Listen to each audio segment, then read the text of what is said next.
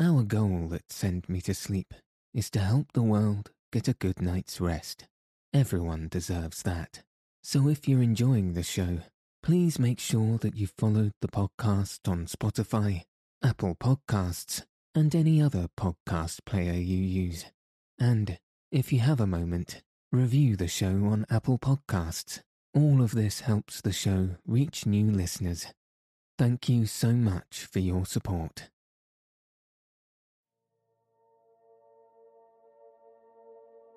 Good evening. Tonight, I'll be reading Part 1 of Sherlock Holmes The Adventure of the Red Circle by Sir Arthur Conan Doyle.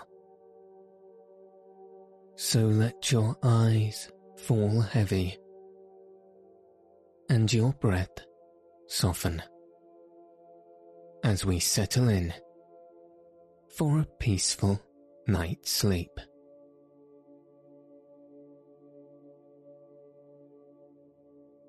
Well, Mrs. Warren, I cannot see that you have any particular cause for uneasiness, nor do I understand why I, whose time is of some value, should interfere in the matter. I really have other things to engage me. So spoke Sherlock Holmes, and turned back to the great scrapbook in which he was arranging and indexing some of his recent material. But the landlady had the pertinency and also the cunning of her sex. She held her ground firmly. You arranged an affair for a lodger of mine last year, she said. Mr. Fairdale Hobbs. Ah, yes, a simple matter but he would never cease talking of it. Your kindness, sir, and the way in which you brought light into the darkness. I remembered his words when I was in doubt and darkness myself. I know you could if you only would. Holmes was accessible upon the side of flattery, and also, to do him justice, upon the side of kindliness. The two forces made him lay down his gum brush with a sigh of resignation and push back his chair. Well, well, Mrs. Warren, let us hear about it then. You don't object to tobacco, I take it. Thank you, Watson. The matches. You are uneasy, as I understand, because your new lodger remains in his rooms and you cannot see him. Why, bless you, Mrs. Warren, if I were your lodger, you often would not see me for weeks on end. No doubt, sir, but this is different. It frightens me, Mr. Holmes. I can't sleep for fright. To hear his quick step moving here and moving there from early morning till late at night, and yet never to catch so much as a glimpse of him. It's more than I can stand.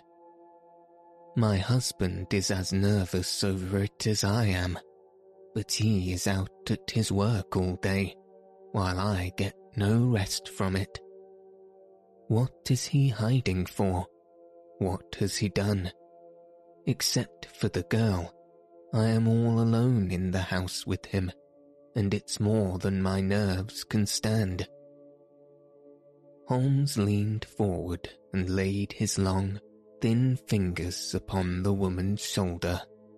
He had an almost hypnotic power of soothing when he wished. The scared look faded from her eyes, and her agitated features smoothed into their usual commonplace. She sat down in the chair which he had indicated. If I take it up, I must understand every detail, said he. Take time to consider. The smallest point may be the most essential. You say that the man came to stay ten days ago and paid you for a fortnight's board and lodging. He asked my terms, sir. I said fifty shillings a week. There is a small sitting room and bedroom, and all complete at the top of the house. Well, he said, I'll pay you five pounds a week if I can have it on my own terms. I'm a poor woman, sir, and Mr. Warren earns little, and the money meant much to me. He took out a ten pound note and he held it out to me then and there. You can have the same every fortnight for a long time to come, if you keep the terms, he said. If not, I'll have no more to do with you. What were the terms? Well, sir, they were that he was to have a key of the house. That was all right lodgers often have them. Also, that he was to be left entirely to himself and never, upon any excuse, to be disturbed. Nothing wonderful in that, surely. Not in reason, sir, but this is out of all reason. He has been there for ten days, and neither Mr. Warren nor I nor the girl has once set eyes upon him. We can hear that quick step of his pacing up and down, up and down, night, morning, and noon. But except on that first night, he had never once gone out of the house. Oh, he went out the first night, did he? Yes, sir, and returned very late after we were all in bed. He told me after he had taken the rooms that he would do so and ask me not to bar the door. I heard him come up the stair after midnight. But his meals. It was his particular direction that we should always, when he rang, leave his meals upon a chair outside his door. Then he rings again when he has finished, and we take it down from the same chair. If he wants anything else, he prints it on a slip of paper and leaves it. Prints it? Yes, sir, prints it in pencil. Just the word, nothing more. Here's the one I brought to show you. Soap. Here's another match. This is one he left the first morning. Daily Gazette. I leave that paper with his breakfast every morning. Dear me, Watson, said Holmes, staring with great curiosity at the slips of foolscap which the landlady had handed him. This is certainly a little unusual. Seclusion I can understand, but why print? Printing is a clumsy process. Why not write? What would it suggest, Watson? That he desired to conceal his handwriting. But why? What can it matter to him that his landlady should have a word of his writing? Still, it may be as you say, then again, why such iconic messaging? I cannot imagine. It opens a pleasing field for intelligent speculation.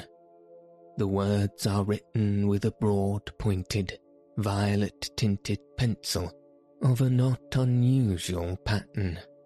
You will observe that the paper is torn away at the side here after the printing was done so that the S of soap is partly gone. Suggestive, Watson, is it not? Of caution? Exactly. There was evidently some mark, some thumbprint, something which might give a clue to the person's identity. Now, Mrs. Warren, you say that the man was of middle size, dark, and bearded. What age would he be? Youngish, sir, not over thirty. Well, can you give me no further indications? He spoke good English, sir, and yet I thought he was a foreigner by his accent. And he was well dressed, very smartly dressed, sir, quite the gentleman. Dark clothes, nothing you would note. He gave no name. No, sir. And has had no letters or callers. None. But surely you or the girl enter his room of a morning. No, sir. He looks after himself entirely. Dear me, that is certainly remarkable. What about his luggage? He had one big brown bag with him, nothing else. Well, we don't seem to have much material to help us. Do you say nothing has come out of that room? Absolutely nothing. The landlady drew an envelope from her bag. From it she shook out two burnt matches and a cigarette end upon the table. They were on his tray this morning. I brought them because I had heard that you can read great things out of small ones. Holmes shrugged his shoulders. There is nothing here, he said. The matches have, of course, been used to light cigarettes. That is obvious from the shortness of the burnt end. Half the match is consumed in lighting a pipe or cigar. But, dear me, this cigarette stub is certainly remarkable. The gentleman was bearded and moustached, you say? Yes, sir. I don't understand that.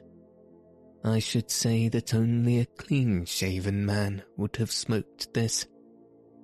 Why, Watson, even your modest moustache would have been singed. A holder, I suggested. No, no, the end is matted. I suppose there could not be two people in your rooms, Mrs. Warren. No, sir. He eats so little that I often wonder if it can keep life in one. Well, I think we must wait for a little more material.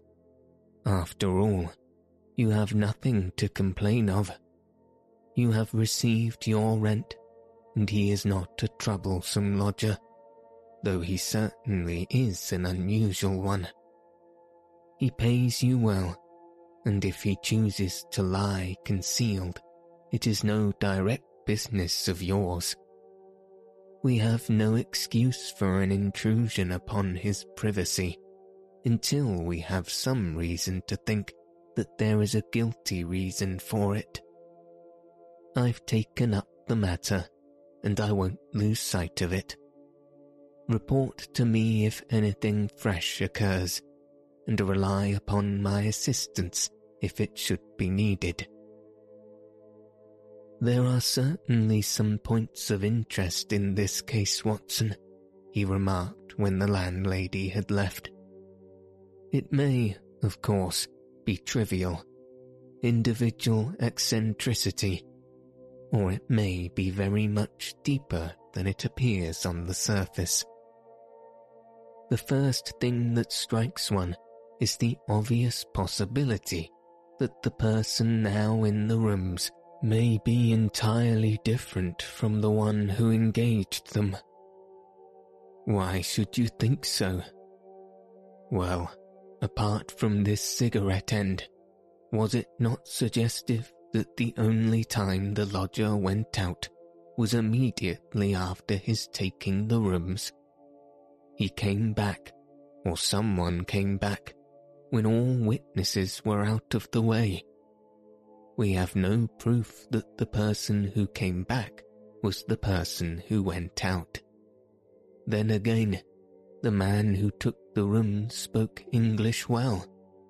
This other, however, prints Match, when it should have been matches. I can imagine that the word was taken out of a dictionary, which would give the noun, but not the plural. The iconic style may be to conceal the absence of knowledge of English. Yes, Watson, there are good reasons to suspect that there has been a substitution of lodgers. But for what possible end? Ah, there lies our problem. There is one rather obvious line of investigation. He took down the great book in which, day by day, he filed the agony columns of the various London journals. Dear me, said he, turning over the pages. What a chorus of groans, cries, and bleatings. What a rag bag of singular happenings. But surely the most valuable hunting ground that ever was given to a student of the unusual this person is alone and cannot be approached by letter without a breach of the absolute secrecy which is desired. How is any news or any message to reach him from without? Obviously by advertisement through a newspaper.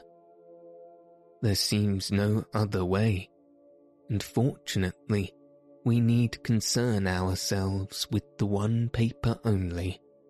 Here are the Daily Gazette extracts of the last fortnight. Lady with a black boa at Prince's Skating Club, that we may pass. Surely Jimmy will not break his mother's heart.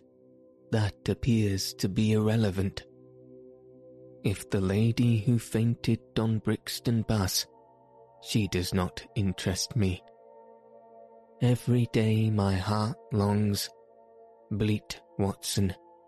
Unmitigated bleat. Ah, this is a little more possible. Listen to this. Be patient. We'll find some sure means of communication. Meanwhile, this column, G that is two days after Mrs. Warren's lodger arrived. It sounds plausible, does it not? The mysterious one could understand English, even if he could not print it. Let us see if we can pick up the trace again. Yes, here we are, three days later. Am making successful arrangements patience and prudence, the clouds will pass. G. Nothing for a week after that. Then comes something much more definite. The path is clearing. If I find chance signal message, remember code agreed. 1A, 2B, and so on. You will hear soon. G. That was in yesterday's paper, and there is nothing in today's. It's all very appropriate to Mrs. Warren's lodger. If we wait a little, Watson, I don't doubt that the affairs will grow more intelligible. So it proved, for in the morning I found my friend standing on the hearth rug with his back to the fire and a smile of complete satisfaction upon his face. How's this, Watson? he cried, picking up the paper from the table. High red house with white stone facing, third floor, second window left, after dusk. G. That is definite enough. I think after breakfast we must make a little reconnaissance of Mrs. Warren's neighbourhood. Ah, Mrs. Warren, what news do you bring us this morning? Our client had suddenly burst into the room with an explosive energy which told of some new and momentous development. It's a police matter, Mr. Holmes, she cried. I'll have no more of it. He shall pack out of there with his baggage. I would have gone straight up and told him so, only I thought it was but fair to take your opinion first. But I am at the end of my patience, and when it comes to knocking my old man about, knocking Mr. Warren about, using him roughly anyway. But who used him roughly? Ah, that's what we want to know. It was this morning, sir. Mr. Warren is a timekeeper at Morton and Waylights in Tottenham Court Road. He has to be out of the house before seven. Well, this morning he had not got ten paces down the road when two men came up behind him, threw a coat over his head, and bundled him into a cab that was beside the curb. They drove him an hour, then opened the door and shot him out. He lay in the roadway so shaken in his wits that he never saw what became of the cab. When he picked himself up, he found he was on Hampstead Heath, so he took a bus home, and there he lies now on his sofa while I come straight round to tell you what had happened. Most interesting, said Holmes. Did he observe the appearance of these men? Did he hear them talk? No, he is clean dazed. He just knows that he was lifted up as if by magic and dropped as if by magic. Two at least were in it, and maybe three. And you connect this attack with your lodger well, we've lived there fifteen years. No such happenings ever came before. I've had enough of him. Money's not everything. I'll have him out of my house before the day is done. Wait a bit, Mrs. Warren. Do nothing rash. I begin to think that this affair may be very much more important than appeared at first sight. It is clear now that some danger is threatening your lodger. It is equally clear that his enemies, lying in wait for him near your door, mistook your husband for him in the foggy morning light. On discovering their mistake, they released him. What they would have done had it not been a mistake, we can only conjecture. Well, what am I to do, Mr. Holmes? I have a great fancy to see this lodger of yours, Mrs. Warren. I don't see how that is to be managed unless you break in the door. I always hear him unlock it as I go down the stairs after I leave the tray. He has to take the tray in Surely we could conceal ourselves and see him doing it. The landlady thought for a moment. Well, sir, there's the box room opposite. I could arrange a looking glass, maybe, and if you were behind the door. Excellent, said Holmes. When does he lunch? About one, sir, then Dr. Watson and I will come round in time.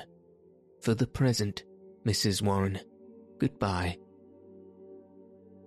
At half past twelve, we found ourselves upon the steps of Mrs. Warren's house, a high, thin, yellow brick edifice in Great Orme Street, a narrow thoroughfare at the northeast side of the British Museum standing as it does near the corner of the street. It commands a view down Howe Street, with its more pretentious houses. Holmes pointed with a chuckle to one of these, a row of residential flats, which projected so that they could not fail to catch the eye. See, Watson, said he. High red house with stone facings. There is the signal station all right. We know the place, and we know the code, so surely our task should be simple. There's a to let card in that window. It is evidently an empty flat to which the Confederate has access. Well, Mrs. Warren, what now? I have it all ready for you, if you will both come up and leave your boots below on the landing. I'll put you there now. It was an excellent hiding place which she had arranged. The mirror was so placed that, seated in the dark, we could very plainly see the door opposite. We had hardly settled down in it, and Mrs. Warren left us, when a distant tinkle announced that our mysterious neighbour had rung. Presently the landlady appeared with the tray, laid it down upon a chair beside the closed door, and then, treading heavily, departed crouching together in the angle of the door, we kept our eyes fixed upon the mirror. Suddenly, as the landlady's footsteps died away, there was a creak of a turning key. The handle revolved, and two thin hands darted out and lifted the tray from the chair.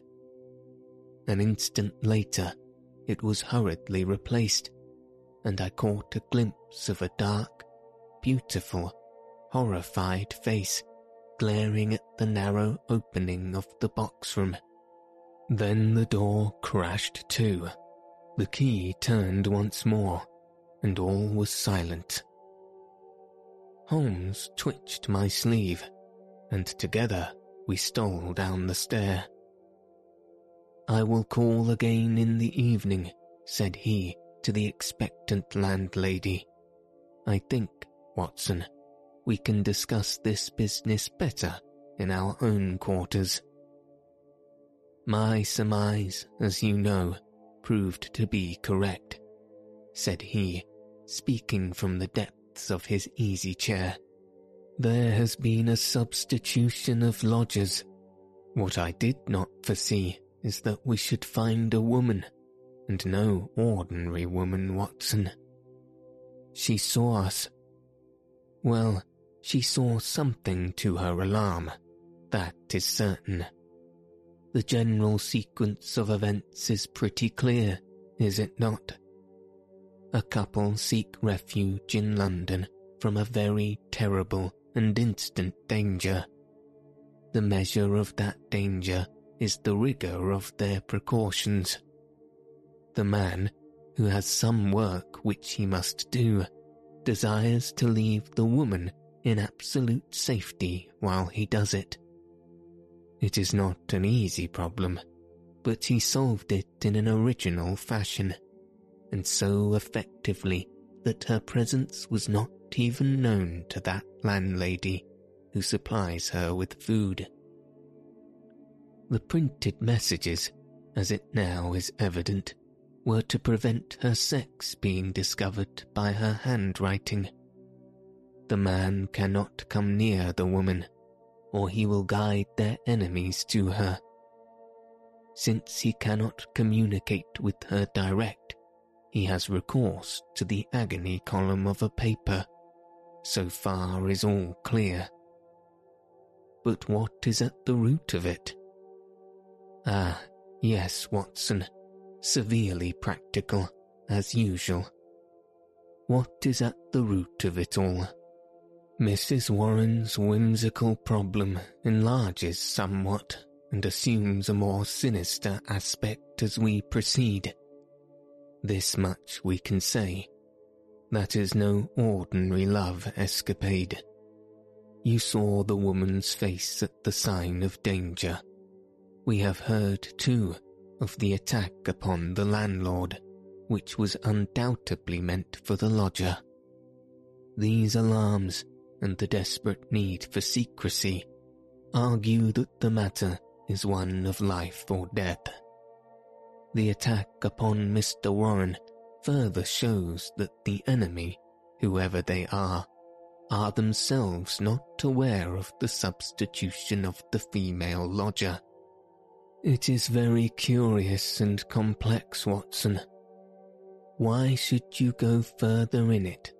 What have you to gain from it? What indeed? It is an art for art's sake, Watson. I suppose when you doctored, you found yourself studying cases without thought of a fee. For my education, Holmes. Education never ends, Watson. It is a series of lessons with the greatest for the last. This is an instructive case. There is neither money nor credit in it, and yet one would wish to tidy it up. When dusk comes, we should find ourselves one stage advance in our investigation. When we returned to Mrs. Warren's rooms, the gloom of a London winter evening had thickened into one grey curtain, a dead monotone of colour, broken only by the sharp yellow squares of the windows and the blurred halos of the gas lamps. As we peered from the darkened sitting room of the lodging house, one more dim light glimmered up through the obscurity Someone is moving in that room, said Holmes in a whisper, his gaunt and eager face thrust forward to the window pane. Yes, I can see his shadow. There he is again. He has a candle in his hand. Now he is peering across. He wants to be sure that she is on the lookout. Now he begins to flash Take the message also, Watson, that we may check each other. A single flash. That is A, surely. Now then, how many did you make it? Twenty. So did I. That should mean T. A T. That's intelligible enough. Another T. Surely this is the beginning of the second word. Now then, T E N T A. Dead stop. That can't be all, Watson. A tenta gives no sense, nor is it any better as three words, at ten ta, unless T A, a person's initials. There it goes again. What's that? A T T E. Why, it's the same message over again. Curious, Watson, very curious. Now he is off once more. A. T. Why, he is repeating it for a third time. Attenta three times. How often will he repeat it? No, that seems to be finished. He has withdrawn from the window. What do you make of it, Watson? A cipher message, Holmes. My companion gave a sudden chuckle of comprehension. And not a very obscure cipher, Watson, said he. Why, of course, it is Italian. The A means that it is addressed to a woman. Beware Beware, beware. How's that, Watson? I believe you've hit it. Not a doubt of it. It is a very urgent message, thrice repeated to make it more so. But beware of what? Wait a bit, he is coming to the window once more. Again we saw the dim silhouette of a crouching man and the whisk of a small flame across the window as the signals were renewed. they came more rapidly than before, so rapid that it was hard to follow them. Pericolo, Pericolo. Eh, what's that, Watson? Danger, isn't it? Yes, by Jove, it's a danger signal. There he goes again. Perry. Halloa. What on earth? The light had suddenly gone out. The glimmering square of window had disappeared, and the third floor formed a dark band around the lofty building, with its tiers of shining casements. That last warning cry had been suddenly cut short. How, and by whom? The same thought occurred on the instant to both of us. Holmes sprang up from where he crouched by the window. This is serious, Watson, he cried. There is some devilry going forward. Why should just a message stop in such a way? I should put Scotland Yard in touch with this business, and yet it is too pressing for us to leave. Shall I go for the police? We must define the situation a little more clearly. It may bear some more innocent interpretation. Come, Watson, let us go across ourselves and see what we can make of it.